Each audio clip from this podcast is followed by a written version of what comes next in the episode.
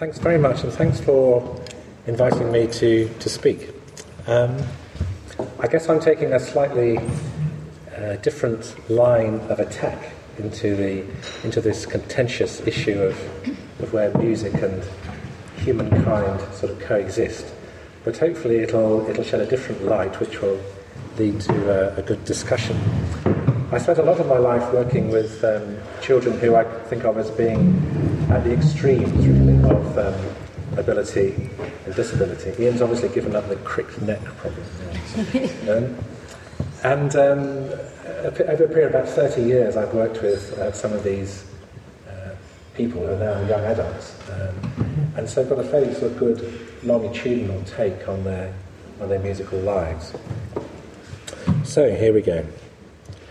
So looking at uh, blindness and autism, which are the two areas where I principally work, a bit on prevalence. There's something like 100, one in 100 children on the autism spectrum uh, in uh, developed countries, and something like 3 in 10,000 are blind. So in a sense they're uh, minority disabilities, you might say, but of course it's an awful lot of people for those who are affected. And it seems, um, and this is really the theme I want to develop, that both blindness and autism can have a similar and a very deep effect uh, on developing musicality. And the issue I want to draw out, of course, is why that should be. So, what are some of the uh, potential consequences of, of, early blindness and autism?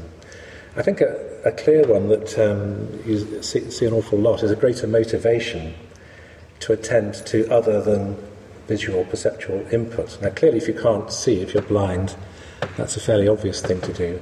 But an awful lot of autistic children, too, have difficulty in processing visual information in one way or another, or in putting together auditory and visual information.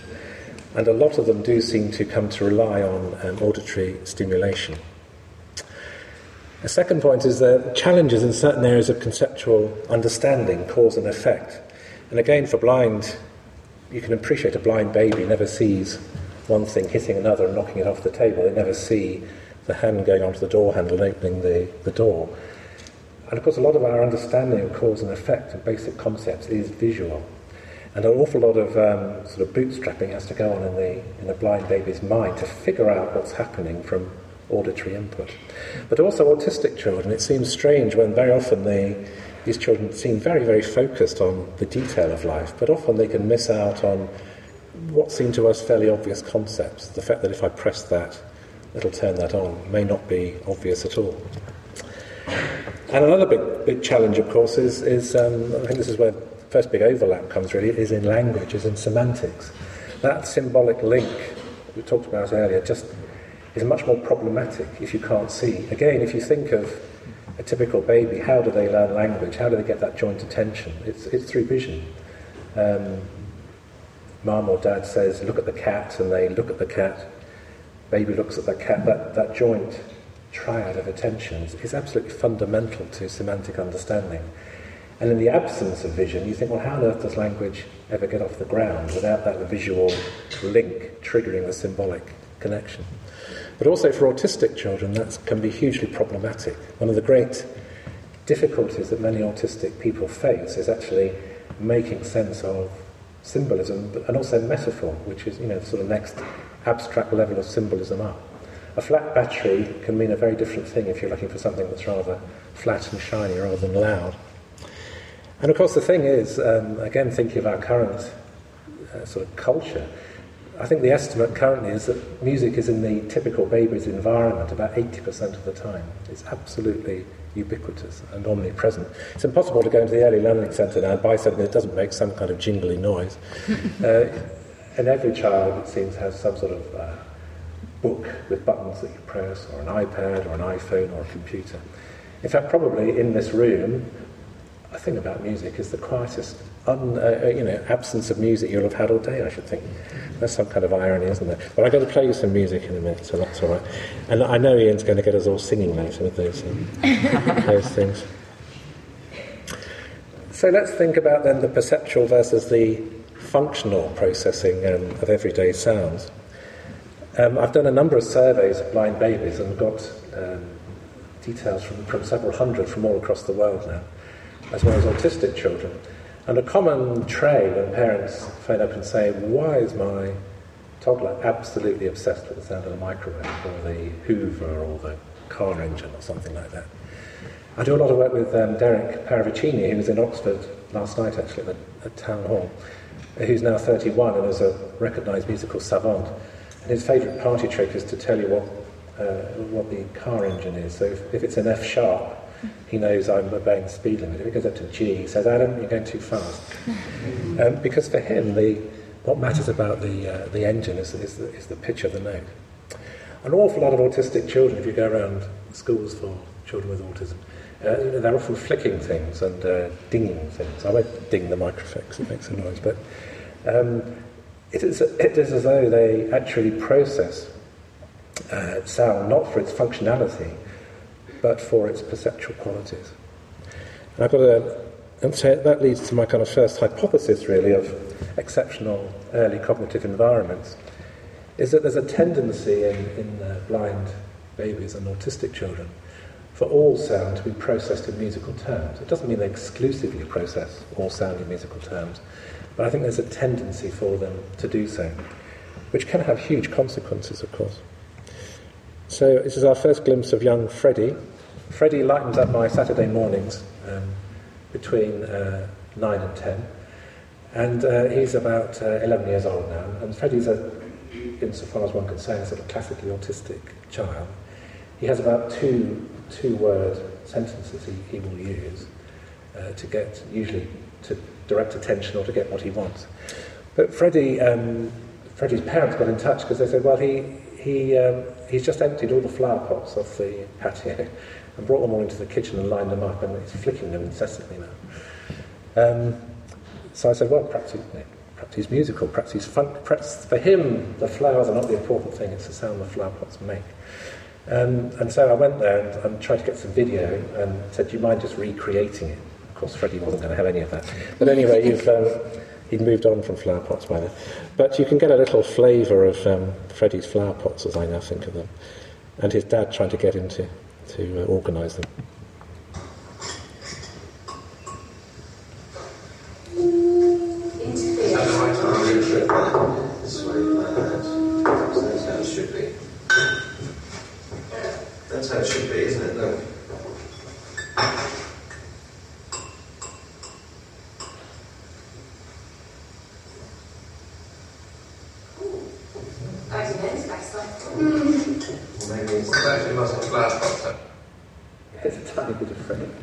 Freddie thinking, what are these silly adults now getting all the flower told me to get them out. Anyway, it just gives you a little tiny inkling into, into what's a very common behaviour. I think it's helpful, again, it'd be interesting to talk about this in the context of what was said in the first half, to actually think of sound processing as, as starting as a kind of some kind of blooming, buzzing confusion before birth, but sort of splitting up really into quite distinct, discrete functions within certain cultures. And I think it's helpful to think of everyday sound perception, of musical perception and speech perception as having lots of overlaps, but also having distinct uh, functions within uh, what we do. Um, again, it'd be interesting to talk about that further. But I think what, what people like Freddie are doing, it seems that he's actually usurping his music processing function and, fun- and processing a lot of everyday sound in terms of their musical function. And you sometimes see it in speech too. I've known uh, autistic adults, particularly with learning difficulties, who will recite songs and prayers and whatever they've learned at school. But it's just a stream of sound. It's not actually individual words. They've learnt the words as a stream of musical sound. Uh, and I think that's really the first little part of the, the model I'd like to bring to your attention. Another big characteristic you see in these two populations is absolute pitch, this ability to process pitch in absolute terms without needing a reference to something that's already there. So now most of us, if we said, can you sing Twinkle Twinkle Little Star, we'd sing it as a, a series of relative intervals. Um, for someone with absolute pitch, they know the note that they want to start on. And that's the Derek here in the engine in F sharp or G, that's the classic manifestation. Um, it's very culturally dependent, and, and um, again, I'm sure that's something we'll, we can discuss later on. But in most Western cultures, the average um, sort of estimate is it's about one in 10,000 people, this universal absolute pitch, the ability to hear any sound and recognize it uh, without reference to others. Uh, among blind children, it's fairly reliably about 4 in 10. So there's something dramatically different happening in the way that a lot of them process sound. With autistic children, it's, it's very difficult to say because um, they're terribly difficult to assess, but people like Pam Heaton's work at Goldsmith suggests it's about 1 in 20, which again is, is um, you know, degrees higher than, than, than most of us. Um, it's about the same as uh, you get at the Royal Academy of Music when Ian and I went. um, and of course, for some blind and autistic children, it's quite a different way of hearing the world, as we'll see. Musicians with absolute pitch are content usually to use it within a musical context. I think for the children we're talking about, they, they actually use that ability in quite different ways, in everyday ways, uh, and in uh, processing speech as well. So, what are some of the consequences of this absolute pitch ability? Well, I, was giving a very similar talk to this in Cornwall last year, and a, a man came up to me afterwards who, who was autistic, and he said, "You would just explain something to me because fluorescent lights drive me absolutely crazy." Because the reason is they all emit a certain buzz, a certain pitch. And uh, he said, I now realise that I'm actually hearing notes when I hear the lights. He was 50 something. Nobody actually pointed out to him that he was perceiving the world in quite a different, different way. It's quite sort of humbling to, to be part of that process. He was, he was really readjusting his whole perception of the world. Now, I think it's useful to debunk a myth. There's a kind of one uh, view of absolute pitch that it's, it has to do with uh, labelling notes, as on, on the piano, for example. In other words, if you can tell a note is F sharp, then you have absolute pitch. But of course, most of, the, most of these children develop this skill about the age of 24 months on average, long before they've learned the labels. So it's perfectly conceivable to have absolute pitch without the, uh, without the note labels to go with it. I'll play you another clip of Freddie to show exactly what that means. After about a year of chasing Freddie around the house and feeling very guilty taking money off his parents for these so-called piano lessons, I managed to get Freddie finally to sit down at the piano. And his compromise was that he would we kind of have an interaction, but um, it's interesting thinking of music as an interaction. It's quite different with a child with autism sometimes. Um, he'd, he'd have an interaction, but he wouldn't actually play the piano. He'd just pretend to play the piano. And because, of course, he has absolute pitch, in a sense, he doesn't need to press the notes down because he knows exactly what they sound like before he's pressed them. So we had this strange, slightly surreal interaction of Freddie sometimes singing the notes he's touching and sometimes singing different notes to I think, to test me out. So here's a bit of Fred uh, pretending to play the piano. Good one. You sing. No, no, no,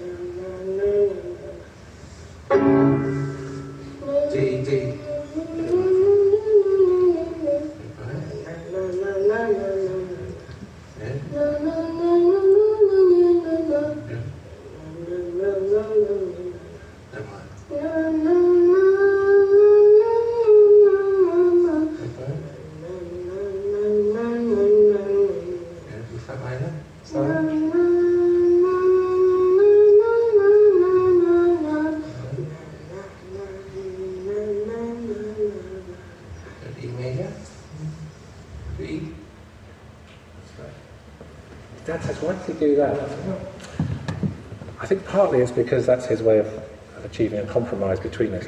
And partly, of course, he generally doesn't need to press the notes down. He doesn't know what they sound like. It must seem rather strange to him that these silly people need to press the notes, notes down to hear what's already very clear in his head.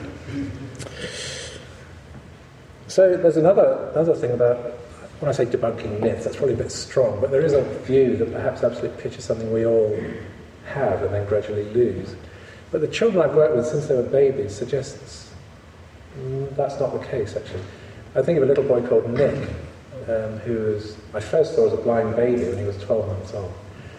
And uh, he just lay in his mother's arms, and another boy was playing the organ at the school where I taught. And he just listened for about 20 minutes, just froze and listened to this musical sound. But of course, for a 12 month old, it's very unusual. I said to his mum, well, he's at the very least very interested in music.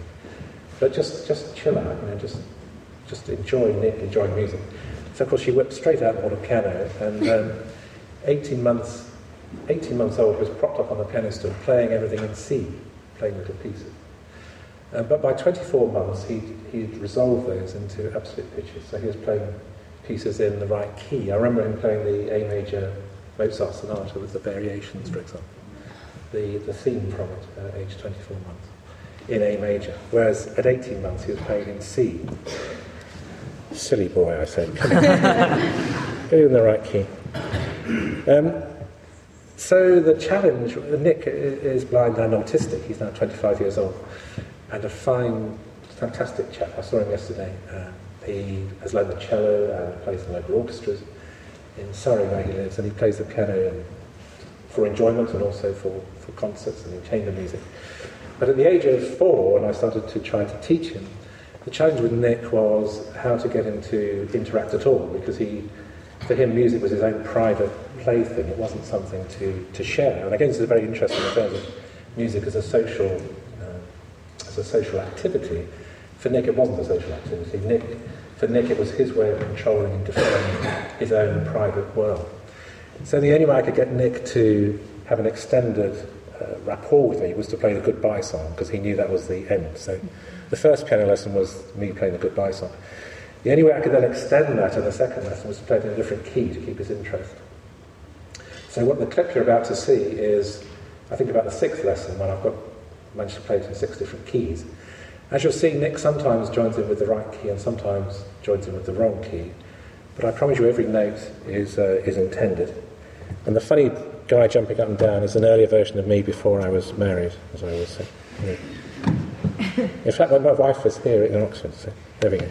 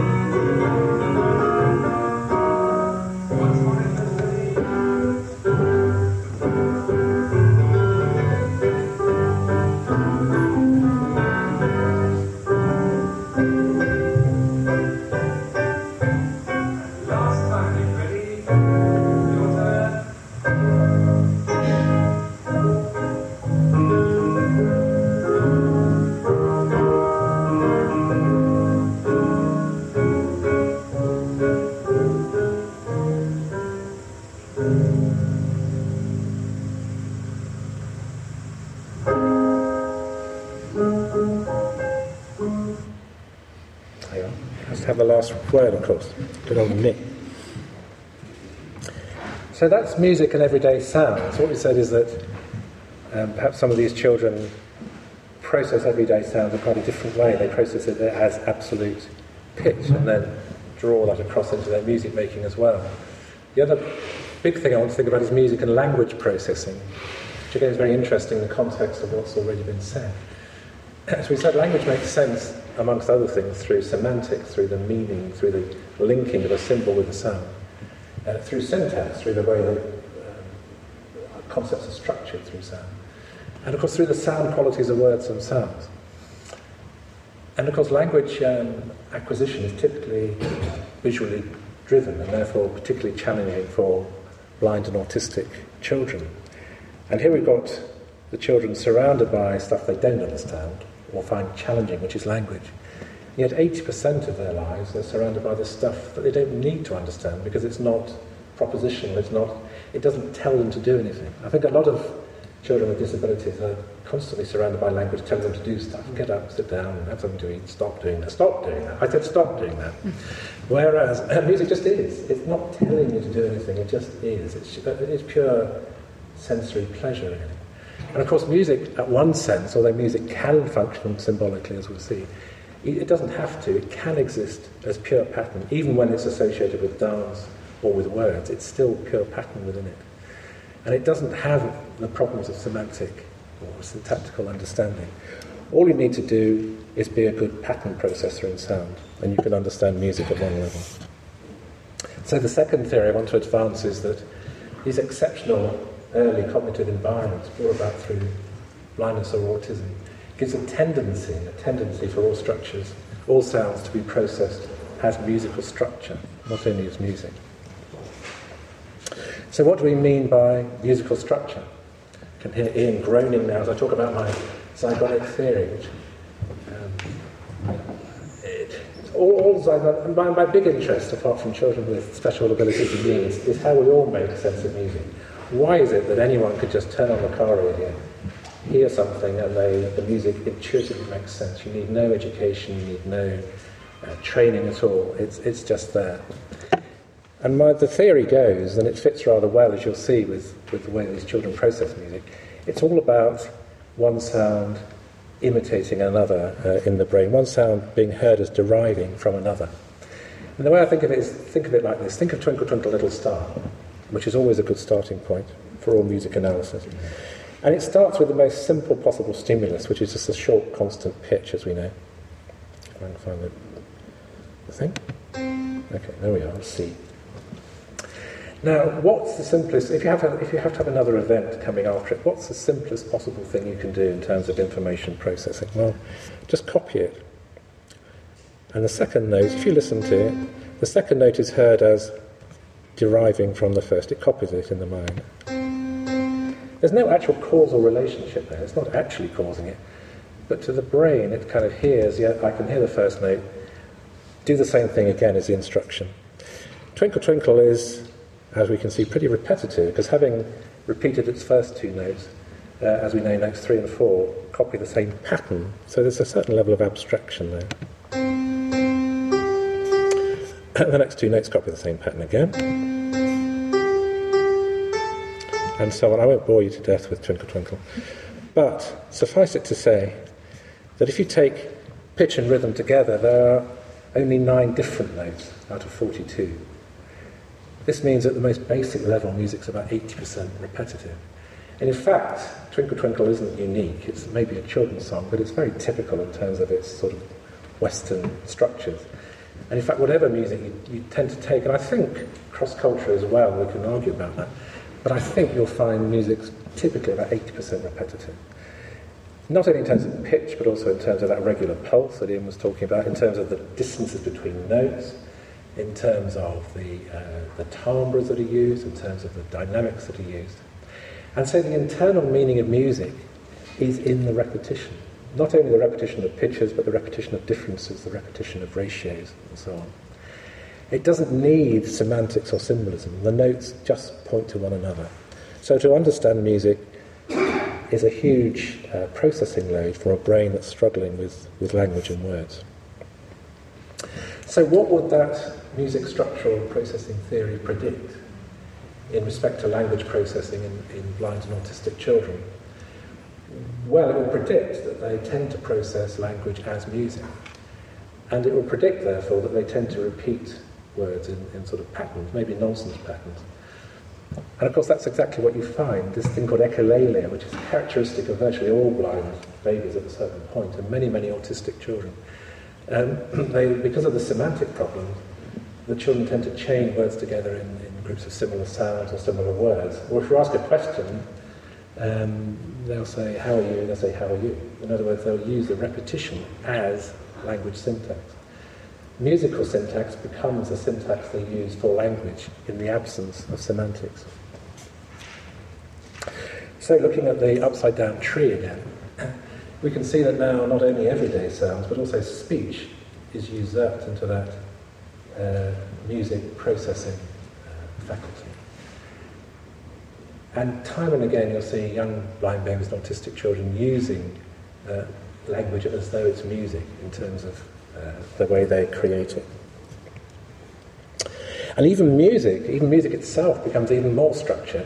Freddie is a typical autistic child in that he gets tiny fragments of YouTube and little jingles from the internet, little tiny groups of three or four notes, and pastes them together. I've, I've known children literally play the same thing for 10 hours. This super structured repetition. It's as though music isn't repetitive enough at 80%. I want it to be 99% structured. Uh, and autistic children will, will sometimes do that. They'll take music and make it even more musically structured than it was to start with. So, what would he predict as a consequence of everyday sounds being processed as music, the absolute pitch thing, and also uh, language being processed uh, musically? Well, we predict that there was a frequent, frequent development of exceptional musicality in blind uh, and autistic children. And just to show you a fairly typical example of the literally hundreds of blind children I've worked with over the years, um, here's young Kyla. Kyla was another four-year-old. Very often children seem to pop out the woodwork when they're about four and they're going to school, I suppose, and everyone suddenly thinks, oh, that's interesting then. How are we going to teach someone who can't see or can't understand? But Kyla is actually a very, uh, very able young lady, but something of a, a, a character, as you'll see. And um, her class teacher said, I'm sure Kyla's musical, she's always singing to herself. So I said, well, okay, well, let's, let's see what we can do. Um, so I just, um, what's Kyla interested in? Well, Kyla's interested in her two dogs, as you'll see. So I said, Kyla, just sing me something about your dogs. So I just played four chords uh, and set her going. And here's, here's Kyla improvising vocally. When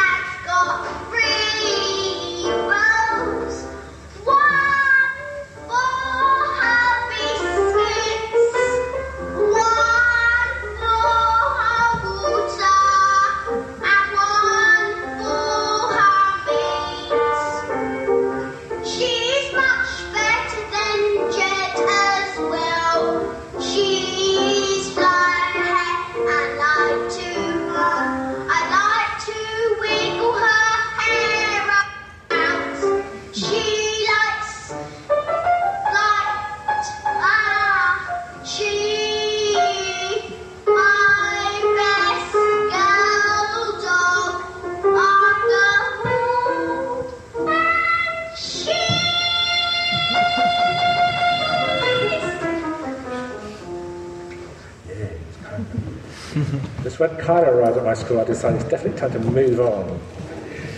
She's a very strong personality. But great, great fun. And of course, you could hear with, um, with Kyla, she, she speaks music, she speaks a musical language. She has sort of Western musical vernacular, the rules, the musical syntax in her head, and she can just speak it, she can produce it. Um, and she prefers music, she's preferring music to words. Think of your, your three things in. She's the music is preference to the words. So she's making sense of the music ahead of the words, uh, improvising both together.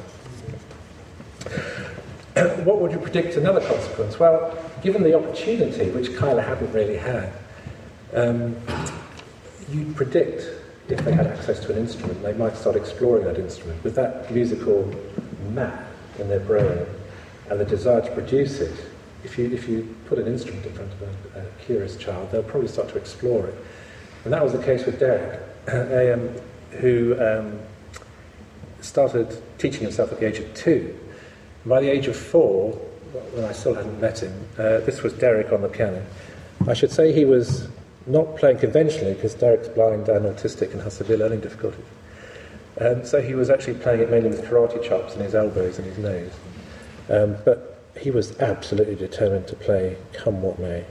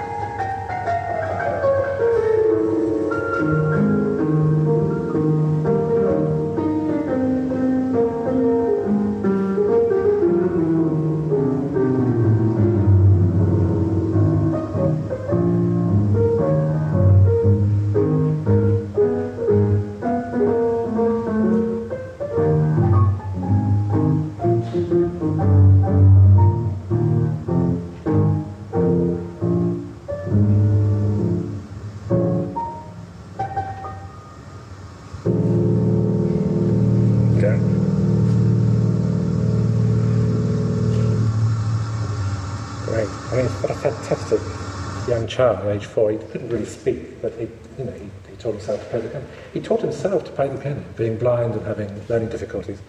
And the family were very sweet, but none of them knew, you know, white note from black note, really. And yet here was the boy with the, uh, you know, the IQ of 57 who was so motivated that he'd spent those hundreds of hours already uh, starting to acquire that skill. It's wonderful now, he's 31 years old, he was accompanying Ridian in the town hall last night and some characteristics are still there. His love of um, virtuoso flourishes, and also needing to have the last note down the bottom of the keyboard. Sometimes I take his hand away on stage just before he does it. Right. So, what else will we predict? Well, we predict, I think, that music will become an expressive language, not just an imitation. As we saw with Kyla, she's not just mimicking what she hears, she's actually starting to speak the language of music. And here's a bit of Freddie again, People so often characterize autistic children as automata or parrots. But you, you listen to Freddie uh, vocally improvising around uh, Twinkle Twinkle. I should say I'm kind of, he's actually holding my hands, I'm not holding his hands, just in case you think I'm kind of forcing him to do something. He won't let go of me, but listen to his singing.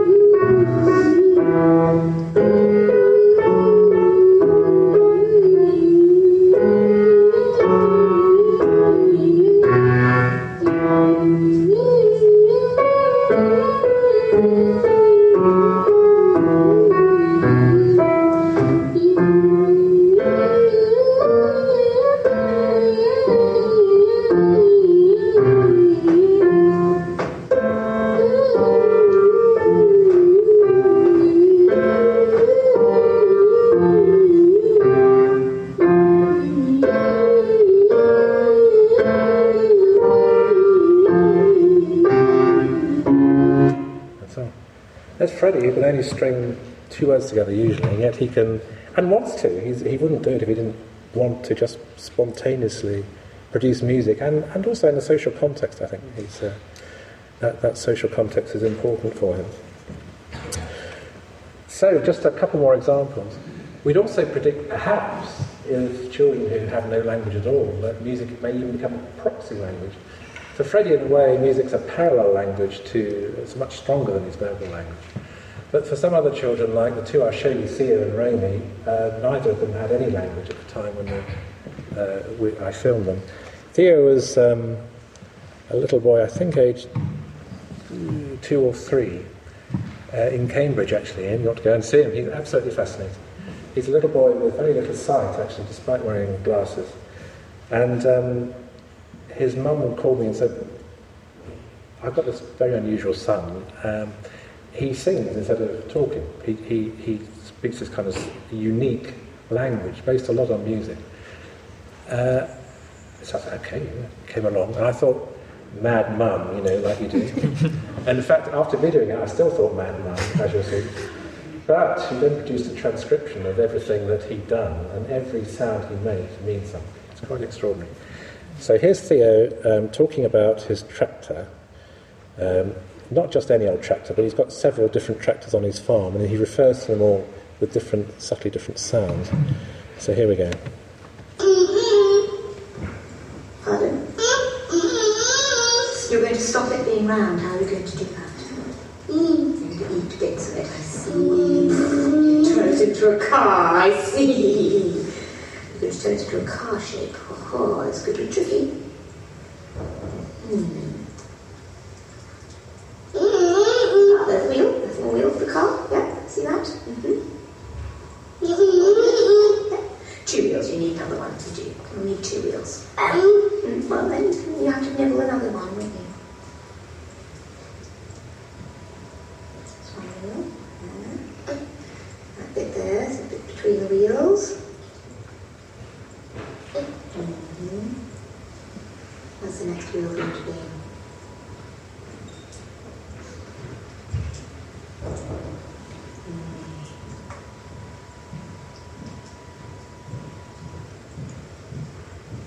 That side. There, see. See. Mm-hmm. Mm-hmm. Come. That's the roof. Oh, great. What is it? Convertible? I'm going to eat the roof then. Huh. Ah, it's open top now. What is a tractor with no roof now? What's it? Oh, it's a Fergie, I see. My father here has a little grey Fergie, one of those ancient tractors in the barn. In the interest of time, I'll stop. But um, Theo, I promise you, had a very sophisticated vocabulary, which, with his mum's genius, she managed to scaffold this vocabulary and, and uh, lead, lead Theo to convince it was worthwhile communicating. Theo, I saw him a few months ago, he's actually talking in huge sentences now. He never went through the single word stage. He just went from his music bird language straight into um, things like, why is the radiator radiating heat in the rain? I mean, he's, he's obviously super bright, but I think language was just such, because he wanted to do it all at once, he had to kind of, there was some kind of needing to invent some way of getting his communication out.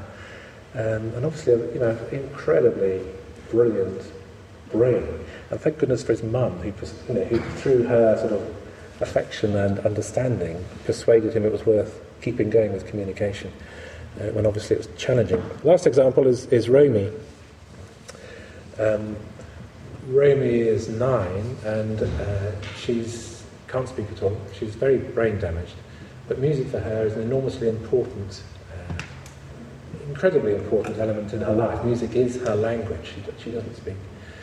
Um, when she was little, her father gave her a little uh, keyboard that had Für Elise on it, and Romy's very fond of Für Elise.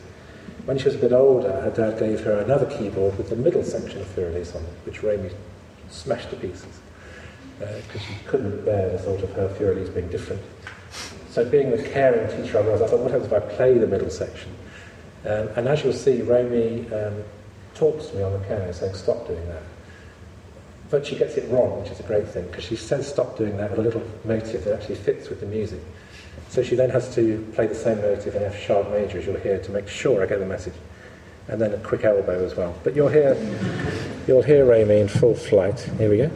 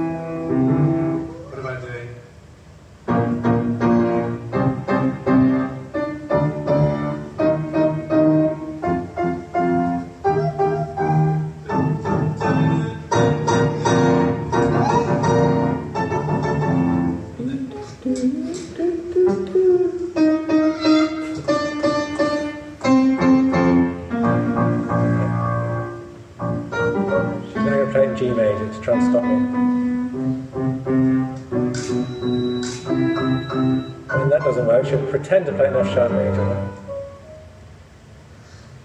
Now she's going to play. As soon as I join in, she'll start. there we go. Fantastic. So, finally, what might you predict if you get the blindness and the autism? Uh, the exceptional can be very exceptional indeed. Here's a tiny, tiny bit of Derek, age 10 um, just to show what can be achieved. Of Fats Waller. Yeah, and now at the ripe old age of 10, he's here to play Fats Waller's great hit, Your Feet's Too Big. Derek Paravicini.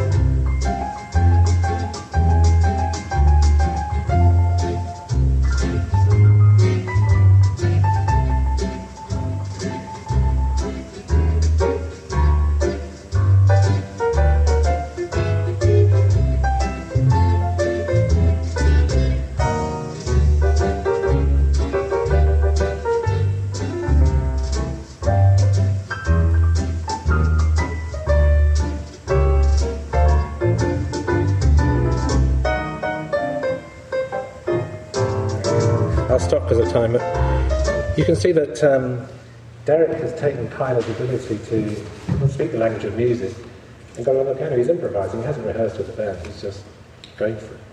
Um, fantastic. And Derek, at the age of 10, could still not talk very much, I can tell you.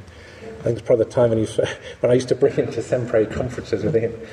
Um, and so process has gone on for 20 years. Through Derek's music, he's developed tremendously. He's a fine young man now. He had a whale of a time yesterday, you know, playing music at the very highest level. So, in summary, um, early sensory deprivation, lack of vision in blind children, or impaired visual function in some autistic children, um, I think produces an exceptional early cognitive environment, which has um, two, consequent, two important consequences as far as we're concerned. One is problems with processing language.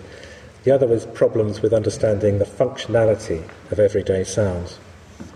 If you add into that mix the ubiquity of music, and you add into the mix the fact that musical structure is self referencing, you don't need to have a symbolic understanding, then I think all sound becomes processed as music to a greater or lesser extent. One consequence of that is the development of absolute pitch in many children. Given the opportunity, that will turn into exceptional performance skills time and again. And in some cases, it'll turn into music being used as a proxy language.